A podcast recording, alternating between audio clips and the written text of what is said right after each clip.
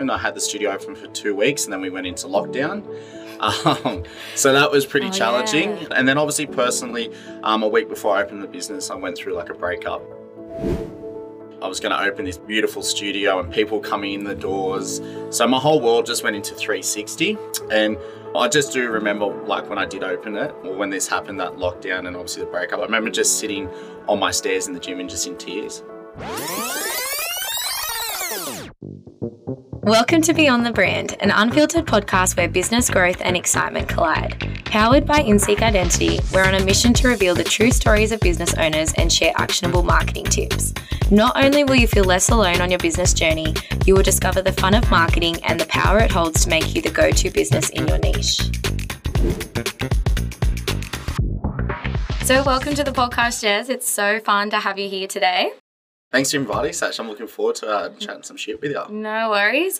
I'm super excited to hear your business story. You know, we have been friends for many, many years, but I think it is fun. You have an awesome business story, ups and downs. So it'll be exciting to get into it. I also think that you'll be able to help a lot of people that haven't started their business yet and just need that inspiration, but also people in the fitness gym industry that, you know, are a few years in and suffer with a bit of imposter syndrome and things like that, and want to hear your journey and learn from you and how you've gotten to where you are. So let's just jump straight in, I reckon. Let's tell everybody a little bit about you, how old you are, what you were like as a kid, and how that stemmed into where you are now. So my name's obviously Jeremy. So I'm 29 now, 30 in a couple of months' time. Young Jeremy, what was he like? He was the worst. No, I was probably like when I was real young, like, you know, probably 5 to 12, I was probably a pretty timid kid. I was pretty shy. I was very much into sport and everything like that, very competitive, loved my rugby league. So loved Kunaka and Bar Sharks, playing for them, and then obviously supported the Sharkies myself. So yeah, I've always been, I would say, you know, at school I did okay. Was always on my report cards. You know, if you applied himself, he could do well. Participation award. There was a lot of participation awards. But yeah, very much, I was definitely more sporty than academic at school. Yeah, awesome. And what are some things, Jez, in your childhood that, you know, you probably didn't notice at the time, but now you look back and you're like, no wonder I ended up in the fitness industry? I suppose my mum was like, you know, always into sport, but like I was always like, I reckon, self-driven. Anything like at school, like I'd give soccer a go, I'd give, you know, cricket a go. Like I was just very competitive. Yeah. And for me, like to have fun when I was playing sport was winning. Yeah. Or trying to win. Yeah. Like I was never would be just participating. So, yeah. And then definitely so I think it was obviously played such a heavy part in my childhood, and then all the way through, like I was still playing football, you know, to my late 20s. So, and then obviously like, you know, the training, and I'll go into all that stuff a bit later, has probably always been a part of that. And then, you know, yeah, and then fell into PT from that. Yeah. Well, I think knowing you for so long, how old were you? 5, I think, when we became friends. Lucky you. And going to school with you for so many years, like you were definitely more on the sports side. I remember us in class weren't the most academic. Definitely not. But I think like it is pretty obvious how you have ended up in the fitness industry. But we're in year 12, or you were figuring out what we wanted to do. Did you know then, or did you explore other industries? How did you end up there? I suppose like year 12, so I was still very, you know, set and focused to try and, you know, be a professional rugby league player. And then at high school, definitely in the HSC, like I used to, for instance, like I didn't study very hard. I literally thought the HSC trials were a trial. I didn't know they actually counted towards anything. So I remember walking out halfway through and saying, we did not learn this. Well, we just sat in Gloria Jeans and fucked out most of the time. Yeah. Because there might be a little bit. Yeah, we had fun. Yeah, so year 12, like I definitely didn't have a clear path or direction or anything like that on what I wanted to do. I was just definitely like very lost. Ultimately, like, you know, in terms of my perception of PT was something you did part-time, you know, you can't really make a career out of it. That was definitely, and that wasn't just stemmed from me, that stemmed from, you know, other people like peers or people that are older and stuff like that. So I generally didn't think PT was a lifelong job I could have, or career. So that's why I entertained the idea, or went into doing, you know, a trade and did plumbing and stuff like that and stuff. So yeah. And how long did you do that for? I lasted 12 months. Really? You didn't like it? No, it was more, you know, the work. I didn't love the work. You know, I did enjoy, I've always had a good work ethic, so I always worked hard, turned up on time and gave it my best. I think, you know, how I was probably treated and stuff like that, you know, going to work some days, being called you're a UCC and all that kind of stuff. Yeah, it was pretty, it was, look, there was some great times, but there was just like, I suppose how I was feeling when I was going to work, I was quite anxious every morning. Yeah. And I'm like, and it wasn't because of the work, it was just, you know, working for certain bosses and stuff like that was, yeah, it was challenging in a way, and it did affect my confidence a little bit. Yeah, you got to have a passion for what you're doing. Like, it shows up, for sure. I definitely didn't have passion for that. Yeah, and I think, like, PT, going back to what you were saying, like, I think it was very true, especially back then. Like, it was so saturated, the industry, wasn't it? Like, everyone was a PT and there was so much competition. Mm. So how did you go from, so where did you start? Like, you started as a PT, and then how did that expand into becoming a business owner? Probably when I finished doing a trade, I remember I did my PT course at night time just to have some kind of qualification there. And then, I just remember after finishing up, I lost a lot of confidence. And I remember one summer, I just go, I don't want to work. I just will chill out for a little bit and just work it out. Mm. And then my mum was into me. She's like, Jeremy, you got to go, do something. You got this PT course, And she used to be a client actually at Vision Caringbah years ago. And then one of her friends owns Vision Sylvania. And I think I didn't actually call up for the job interview. I don't even know there was a job interview. Did your mum call? I actually didn't even know there was a job going, to be honest. Mum just called up. She knew Joe Hurst. So, and called Joe and basically said, look, I've got Jeremy at home. He's doing nothing. Can he just come up and just do some work experience? Wow, they'd be dying to hire you. Well, lucky Joe is very nice. I wouldn't have been hiring me, to be honest. So, I went up to Sylvania, and to be honest, I was going up there. I did not want to be there at all for the interview. Really? And look, a lot of it was not just because, not that I didn't want to work as a PT. I just lost my confidence. Right. Just working, and there was probably fear. Right. But once I went up there, met Joe, and I don't think she gave me the job straight away from memory. I think she said, come up to see how you find it and all that kind of stuff. So, that's how I started. So, I started 2013 at Vision Sylvania. So, how old were we then? So, you were 20. Yeah, 19, right, 20. So, you were really young then. Yeah. Yeah. And did you love it straight away, or it took a while to get into it? Yeah, I just remember walking in there and I didn't have an idea. I remember I shadowed somewhere beforehand, but I didn't have a great idea of what PT was. Like, I've only just really worked out when I was training with the Sharks or with my mates and stuff like that. So, I walked in there, it was a studio, like a small gym, and I was like, oh, that's a little bit small, but I didn't really understand and why is that? And then, all these clients are pretty old. Well, there's no hot chicks I'm training, so I kind of go, okay, but then once I understood, the industry a bit better and understood Vision's model better, I could have understood. You got the vision. Yeah, I got And I remember just learning that Vision's very good around mentoring new trainers and their career path. And I just remember just understanding how to get a client result. So I remember that first time I got someone, I helped them lose, I think their first weigh-in with me, they lost like a kilo and a half. And I just remember that feeling was actually really cool. Yeah, helping people. Helping somebody and, and making a difference that way. And I just, loved being in there. And I'm very much a people person. I don't know how I'd go. I don't know how I'd go just working at a desk. So, so I think it's sort of catered for all those kind of things that I enjoyed actively helping somebody, and then definitely working with people and being in that environment. Yeah. And so you're about 20 at this stage. Mm. And what about the business side of things? Like, have you always had a bit of a passion for business, or you kind of just fell in love with the industry and then the business passion kind of came later? I think with Vision, what that does very well was it had a career path. So a lot of, as a PT, you work at other gyms and stuff like that. You're very much pigeonholed just to be a PT. Yeah. And then what you can do is, you can be your own business, but you'd be always maybe paying rent in a gym, or, you could own your own independent gym. I could down the track. But what I loved about Vision, there was a career path model of becoming a trainer, a senior trainer, manager or a master trainer, depending if you want to go more the business or keep working on the floor as a PT, and then progression into being a franchise owner. Oh, that's awesome. So that, and then, so when I kind of saw that, I always wanted to be, I've got a bit of an ego, to be honest. And I don't know why, but I just wanted to be the best. So I always thought being the best meant being the manager. And that's the first point, and, doing that. So I wanted to be leading a team and having that. And I always thought, I remember getting about a year or two into PT, and I started thinking the money you're making is not probably the greatest, but also too, I started thinking down the track, can I see myself 5, 10 years plus, still doing the same stuff, waking up at 4:30, doing 40, 45 hours of actual training people. It gets to a point where you got to start thinking the next steps. Yeah, and definitely. That's why manager was appealing to me, because I could still work in the industry, but I could, you know, help run the business and then also help, you know, develop training careers, but not have to be there huge hours.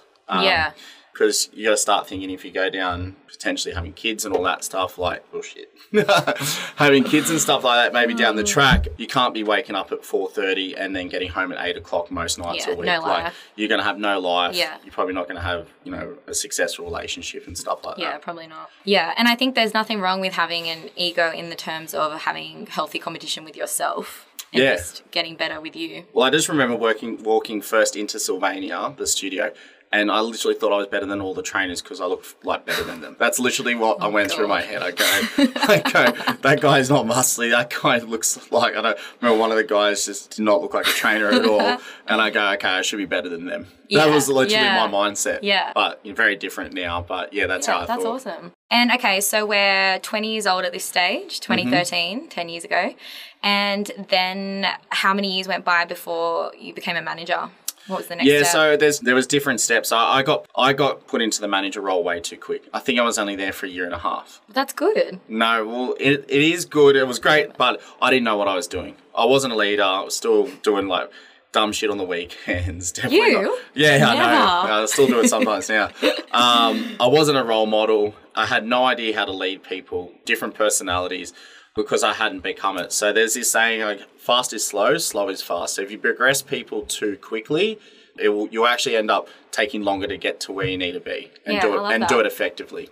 Yeah. I went into management, didn't really know what I was doing. I was still really good, doing heaps of PT, but good at sales, and that was just more of a natural thing. And then 2016 happened and Joe sold the business, and another guy, Nathan Walsh, came in and bought it, and he was a really good mentor for me and basically said, like, mate, you're not a manager, but, you know, we'll have you here as a senior trainer, but, you know, I'll help get you there to make sure you're experienced and you actually know what you're doing. So, so I think, you know, looking back on that is that I was thrown into a position just through it as a title. I didn't actually earn that. Yeah. But what are your thoughts on sometimes imperfect action, like just being thrown into a role, and, you know, sometimes the best things happen when you're not ready and you're forced to learn how to do it? Yeah, I get that, like, in some parts, and you do that kind of sink or swim kind of thing. Yeah. But I think in terms of, especially now, like in terms of people development, a lot of people need reassurance and guidance. Yeah, you allow them to make some mistakes and stuff like that, but they've got that, you know, reassurance of you're actually helping develop and you've given them the tools in place to actually do it successfully. Yeah. So let's put it this way. I went there as a manager and I didn't grow the studio. The business didn't go forward or anything because I didn't have the tools there. Right. And ultimately, like, I was leading by position. I wasn't actually leading people through actions and motivation. Right. Okay, awesome. So let's fast forward a few more years and you take the big leap and you start your own business. But there were a few personal issues that went on in your life that were quite hard for you. So do you mind, like, sharing them and how you overcame them and what the situation was? Yeah. So I suppose, first of all, I started up my business in June 2021. So that's when we officially opened. I had the studio open for 2 weeks and then we went into lockdown. So that was pretty challenging. Yeah. And then obviously personally, a week before I opened the business, I went through like a breakup. Combination of both those things. I'm very much, when I have a goal and like I know what direction I'm going, I'll work hard towards it. Yeah. So I had, you know, things like I thought that, you know, that relationship was long term. I, you know, thought I was going to open this beautiful studio and people coming in the doors. So my whole world just went into 360. And I just do remember, like, when I did open it, or when this happened, that lockdown and obviously the breakup, I remember just sitting on my stairs in the gym and just in tears. And I've just gone, I just said to myself, like, fuck, like, how's it got to this? Like, how's everything just changed in the space of a couple of weeks? So, yeah, so that was like, it was like the worst nightmare. Like, it was really, really tough. Yeah, because you were moving from the Shire to a whole new area together. Planning to move over that way. So then obviously that was changing as well, the living situation. So I'm starting to think, what am I going to do? So I ended up living at the back of the studio for about 6 to 8 months. Look, it served its purpose. And yeah, like I remember I went out and I got blind in Balmain. Like just stupidly drunk. And I just remember the next day just did dumb shit and I just felt like I was losing everything. And I said, you've got you got to make a decision right now. Options. Yeah, so you can either feel sorry for yourself, or, you know, this business right now is all you've got in your life, so you've just got to give it everything you got. And I just remember, I'm so glad that happened and had that talk. And then, yeah, literally just probably not the healthiest thing, but I just lived and breathed working. That was literally like, and just got in there and really ripped in. What was your motivation for your future self, wasn't it? Oh, yeah. So there's a bit of a motivation, because that kind of going through that breakup, I felt like I was unsuccessful a little bit. Don't feel like you're worthy or something like that. So I just remember getting in and just going prove it to yourself. Yeah. I know for the Vision Network, you know, we grew from nothing to break even in 4 months, and grew to, from 0 to 10K in 6 months. So, you know, not many businesses grew in a lockdown period. So that was just purely just being consistent, working outdoors, you know, just being relentless with it as well. Yeah. I feel like also going through that personal struggle pushed you even more because it was your main focus. Mm. So during that time, it was obviously a really hard time for you personally. Mm. Were there some mornings where you're just I just can't do this. I don't want to get up. I don't want to, when we have our own business, there's no boss making sure we're there at 9:01 in the morning. What were some things that might help other people that helped you keep pushing on through that hard time? Well, I remember at the start of all this happening, I was sweating the bed every night. I was anxious, it was bad. And I remember my mum was giving me Valiums to fall asleep. I just couldn't sleep. And I just remember one morning, I felt like this. I literally was tired, slept deprived, probably Valiums didn't help. I remember after that, I stopped drinking as well. So that was good. But I was getting near Cogra, driving from Kunaka to Balmain, and I just saw like a traffic light. And I just started thinking, imagine if I just crashed my car into that. So I was I just remember having that thought though, in my head. And I obviously didn't do it, but I just went through it. Obviously didn't do it. But I started having those thoughts every day was really, really tough. It was really, really tough.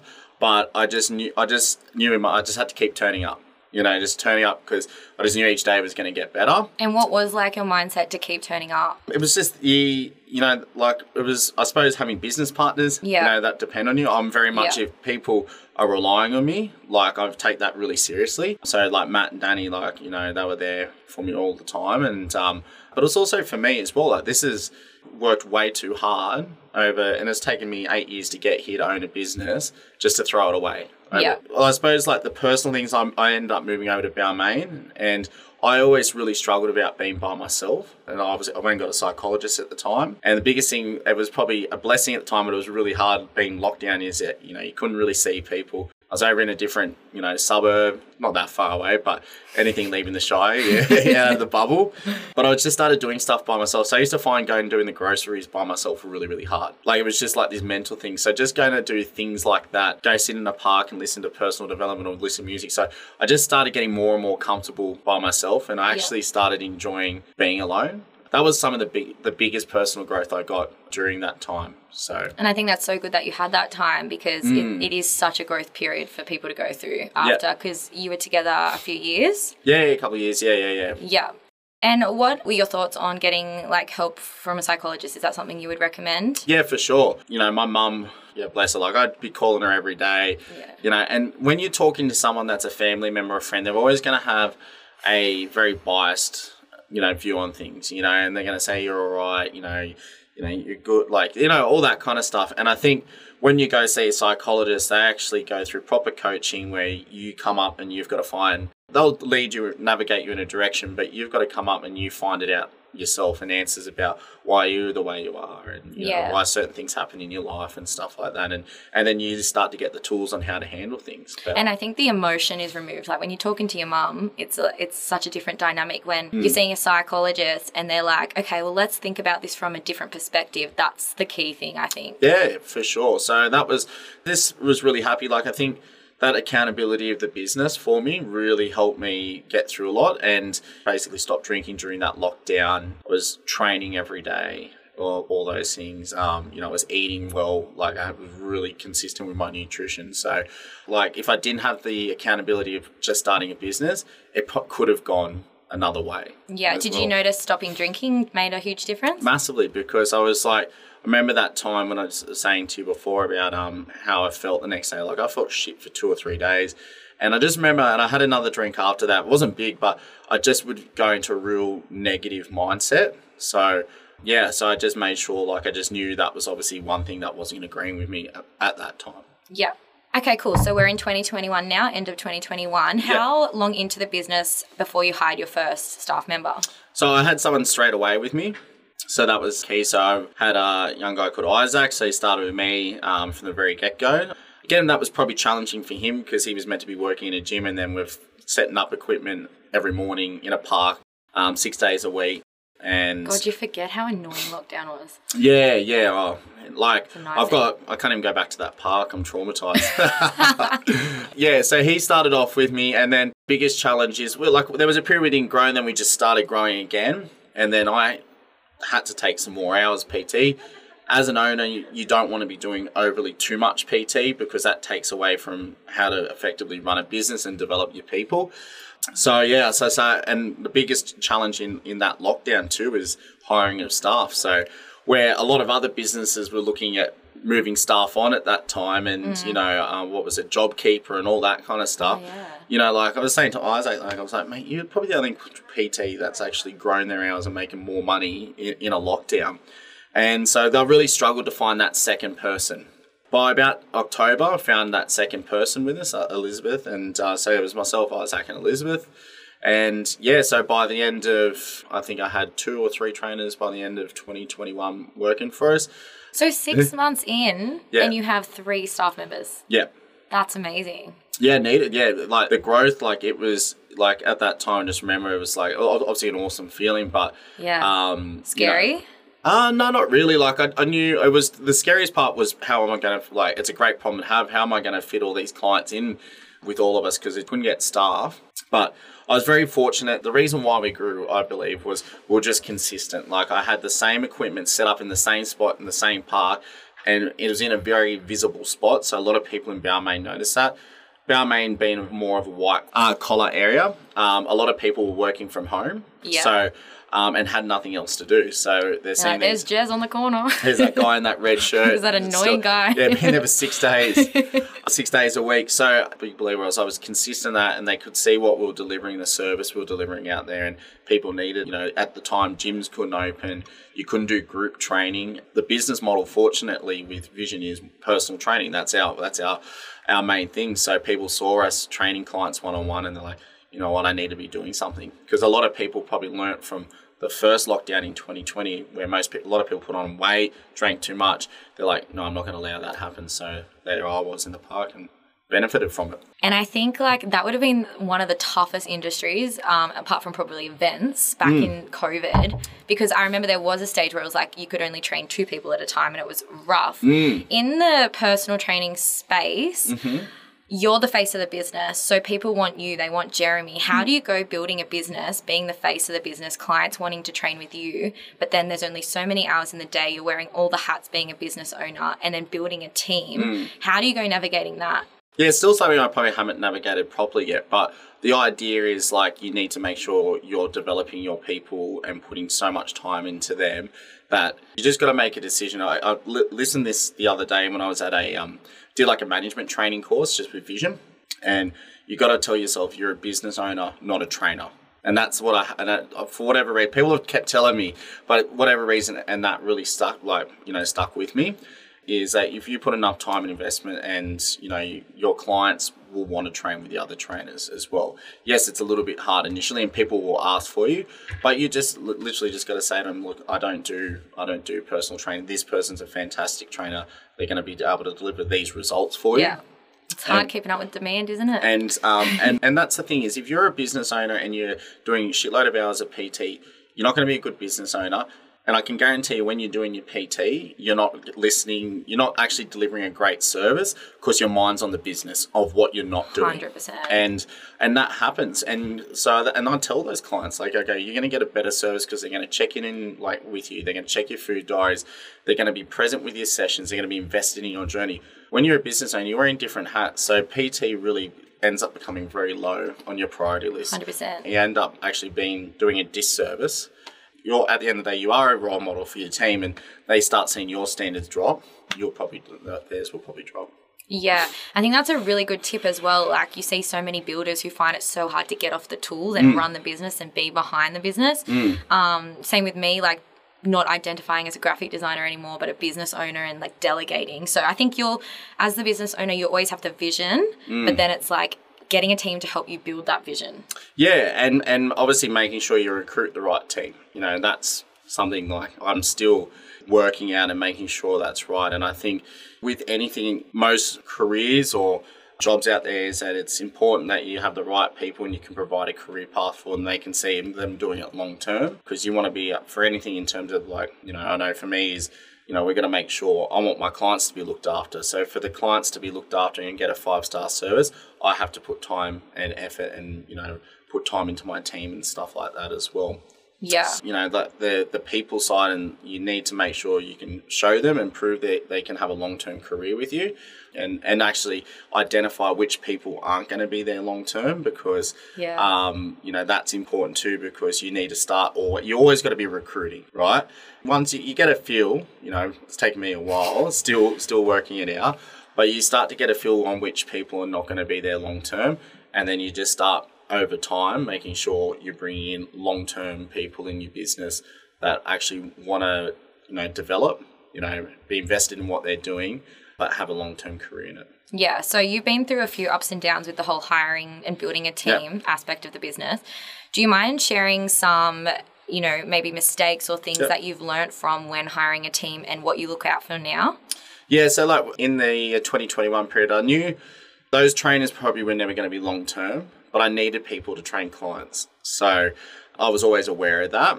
Fast forward, like probably in last year, we had trainers in there that were okay, but what I would probably say is I was very sales orientated last year, so I probably didn't do enough in terms of their development space.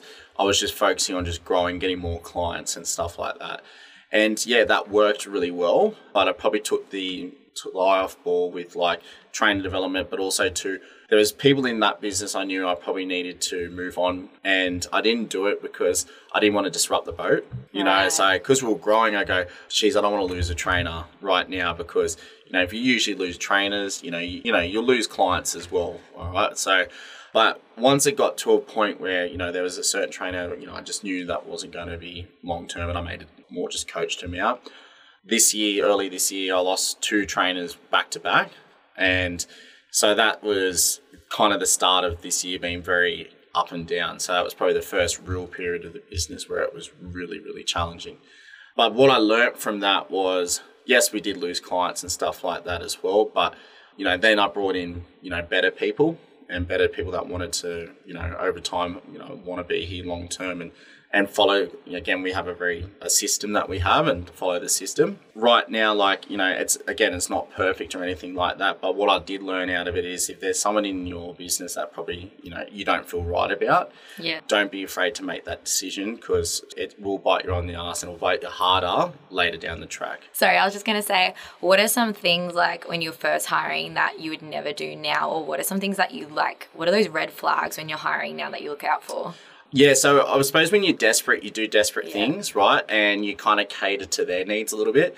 So very much in the recruitment process, we have like a 4-stage process. So we do like career presentations, basically going how Vision and what we do and how that will benefit you as a trainer. So to make sure they know what they're getting themselves into.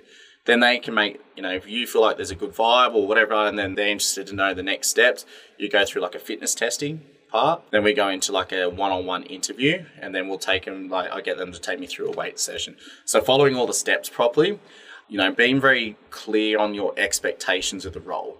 And this is what we expect. This is what we're looking for in our team. This is also how we can basically provide you a long-term career. Use the proof of results in terms of, you know, I've gone through the system. I'm an owner, other people that, you know, my business partners as well. Being very clear and upfront of what the role is, because I think with the trainers that I've had in the past, I kind of catered towards what their maybe working capacity was in terms of hours, knowing they had maybe sometimes for us, like, you know, if they're doing a university course, that can be a bit of a red flag, because again, that course is always going to be their priority. Yeah. And, you know, that can be distracting from what they do here. So there's a lot of those. So yeah, being very firm on what the role is and what you're looking for, and don't kind of drop your standards. Yeah, and I think you know pretty early on now if somebody's the right fit. Like, you just get a gut feeling. Mm. Yeah, you get a great, because you see it all, right? You've seen, you pass, you know, behavioural patterns and stuff like that. Yeah, you start to go, okay, cool. Like, that's, I can maybe, like, this person. And there was a good, what book was it? I think, like, How to Be a Successful Leader or something, by John Maxwell. And it's like, if you can't see your in your business in 12 months' time, get rid of them now. Right. Very simple, but I think it's a very good way to look at things. Yeah, it's kind of that saying, what is it? Hire slow, fire fast. But I think once you've trained somebody, you're like, oh. Well, that's the other thing. You got to try and put the emotion, because you do, like, there's a lot of time, and then obviously there's the financial investment in somebody as well. And then, you know, I'll put my hand up, like, I'm an emotional person. Yeah. So, you know, when someone, you know, hasn't worked out or stuff like that, you do get a little bit cut. But I think over time you start to take the emotion out of it, and you just got to go into action. You go, well, I can't sit here, feel sorry for myself. It's like, okay. It's business. You gotta, I think that's the biggest thing. You've got to distinct the difference between personal and business, and you've got to wear your business hat sometimes, and then your personal is different. Yeah, for sure. And you got to look at if certain aspects of, like, if someone's left and, you know, may have been blindsided or whatever it is, you've got to sometimes look at it and go, like, why has that happened? Learn from it. And why they may have acted that way. And I think, you know, it's important, like, you've got to look after your team and stuff like that, and obviously reward the right people and stuff like that. But at the end of the day, if you give too much, people will take advantage of it, especially with, like, you know, I'm working with more younger 20-year-olds, and they'll take advantage of that, a lot of them. I'm not saying all of them, but that's, and I don't hate using, you know, Gen Z and stuff like that. What people are looking for, if you can, especially the right people, if you can give them a long-term career and they can see themselves doing, because a lot of people come into PT, I'm going to be honest, I'm not always the brightest, like, the brightest people, right? Well, you came into the industry. Exactly right. And some people are generally looking, they're lost at their time, and they just need someone to guide them. And then if you can guide them and, you know, show them, you know what, you can do well out of this and you can have a long-term career, they'll be the right people that will stick by and be loyal to you and do right. Yeah, I love that. I think you've got a very good mentality when it comes to building a team. Mm. For sure. Yeah, I hope so. Cool. So now I'm going to do a quick 3 questions. All right. Fire round of the pros and cons. So to anyone that's maybe thinking about starting a business in the fitness space, what's probably a pro and a con of the industry? I suppose, like, pro, if you know, you love health and fitness, but also too, I think you love working with people and you love seeing, like, for me, I love just seeing the growth of what you can have. You can honestly, yes, you know, you're never capped at what you can do. You can always grow, unless you don't fit people into your space. But there's always opportunity to grow, sell, all that stuff. But there's also too, like, in terms of the people development, like, being able to help somebody, like, for me, my passion isn't as much now helping clients. It's more, you know, working with the people, your team, and actually see them grow and see them get a result and see how that impacts on their lives. Yeah, team is your foundation to your whole business. Yeah, for sure. And, like, if you know you're helping them with their goals and they're achieving that, ultimately that's going to hit, you know, your own personal and your goals as well. So yeah, I think, and then, like, for us, it's like the team camaraderie. When you've got a good team in there that's, and you're rocking up to work every day, it's fun. Like, in our space too, you don't really get, like, the demotivated people in the kitchen, like, going, oh, you know, you're sitting there going, I wish it was, you know, I wish it wasn't Monday and all that kind of stuff. You know, everyone's pretty motivated, so that's why it is a good environment. Yeah, it's high energy. Yeah. Yeah. And what's maybe the biggest misconception or con when it comes to starting a business in the fitness industry specifically? Yeah, I think, like, you know, it is a, I suppose, a business that can, again, I'll go back to team. If you lose team members, you know, there's, again, COVID. Again, that right now we're finding quite challenging with the rise in interest rates and people coming off fixed rates at the moment. So, and cost of living's gone up. So sometimes, you know, if you aren't providing that, you know, fantastic 5-star service, or people generally might not be able to afford your services, that can be an impact as well. Growth and all that, and it can fluctuate very quickly as well. So you can never really take your foot off the pedal. You know, you've always got to be on. You got to make sure you know where your team's at, the people at in your business. And for Vision and what we do, we're very different to, like, a big gym model. So big gym models are not reliant on the staff as much. It's more about what deals and selling bulk, you know, memberships. You use like your fitness first, any time fitness and those kind of things. Like they've actually got statistics on how many people that don't actually turn up to the gym and stuff like that. Never. So their main thing would be just more keeping the amenities clean, like tidy, professional in that way. Where as a PT, you know, your staff have to be on all the time, providing a 5-star result service. They're going to be results because people are paying more money. If your clients aren't turning up to the gym, you know, or the studio, that's not a good thing. You know, that's because ultimately they're paying personal training, you know, fees.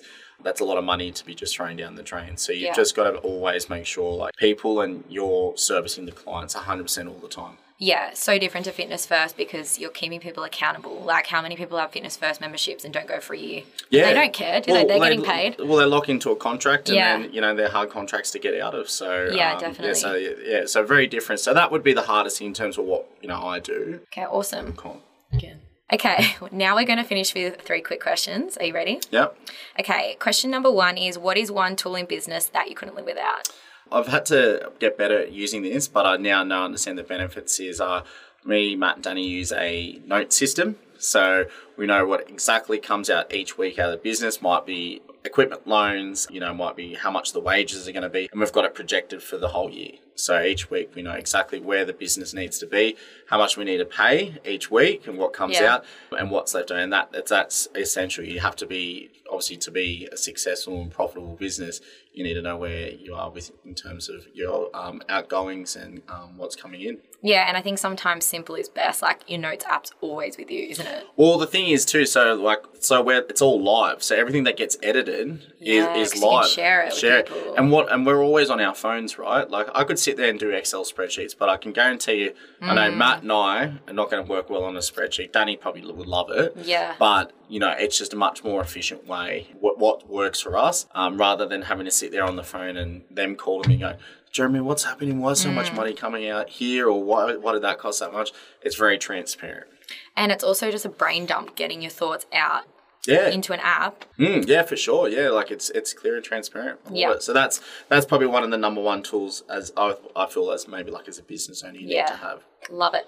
Question number 2 is, when you started the business, or for anyone wanting to start a business in this industry, how much money did you need to get going? So I didn't even need a lot of money. Like I needed, like I think it was max like 20 grand or something like that. Mm-hmm. I was very fortunate with, you know, the opportunity to go with Matt and Danny, and we're able to borrow money as well from, you know, like from Vision, and we're obviously borrowed against like Matt's property and all that kind of stuff. So we're very lucky. I was lucky in that sense. Like I had a good opportunity, but again, you know, opportunity comes because, you know, you've had good connections with people and stuff like that as well. So yeah, no, the investment wasn't a huge amount, but in terms of starting like a studio, you know, you're looking at a 250 grand, you know, overall investment to start up. Okay. And where is Vision Balmain in 5 years? Yeah, so Vision Balmain ultimately is going to be having me not working in there physically. That's where I want it to be. Like I'll have a manager in there, hopefully a staff of, you know, about 8 to 9 people servicing, you know, close to 200 clients as well in the Balmain, Roselle, Birchgrove communities. And hopefully by then they're multiplied and looking at doing, you know, 2 to 3 studios by then as well. Yeah, love that. Yeah. So you'll be on your own island, everyone will be working for you? No. But what I say is not working in there. Like you're always going to be working on the business, but growing people, and I suppose we'll go back a step, is that grown someone in my team from a rookie trainer to a studio owner, and being able to, whether they want to, you know, hopefully they go down and be a partner with myself and whoever that other person is as well. But that would be very satisfying that you've been able to assist someone along that. So that's my big driver at the moment is, you know, get Balmain to a position that can do that, have someone be able to manage it and grow them, but also to having that person ready to go and open up their own studio one day. Thank you so much for coming in, Jez. I really appreciate you being so vulnerable and raw, and some great tips that you've provided for everyone. Yep. So if anyone wants to look you up, have a session with you, have a chat with you, where can they find you? You can find me at JeremySab93, and the business is at Vision PT Balmain. Awesome. Thank you so much for coming on. It's been a pleasure, Ash. Thank you for having me. Thank you for joining us on this episode of Beyond the Brand. You can follow us on Instagram at InSeek_Identity for episode updates and more biz tips and tricks.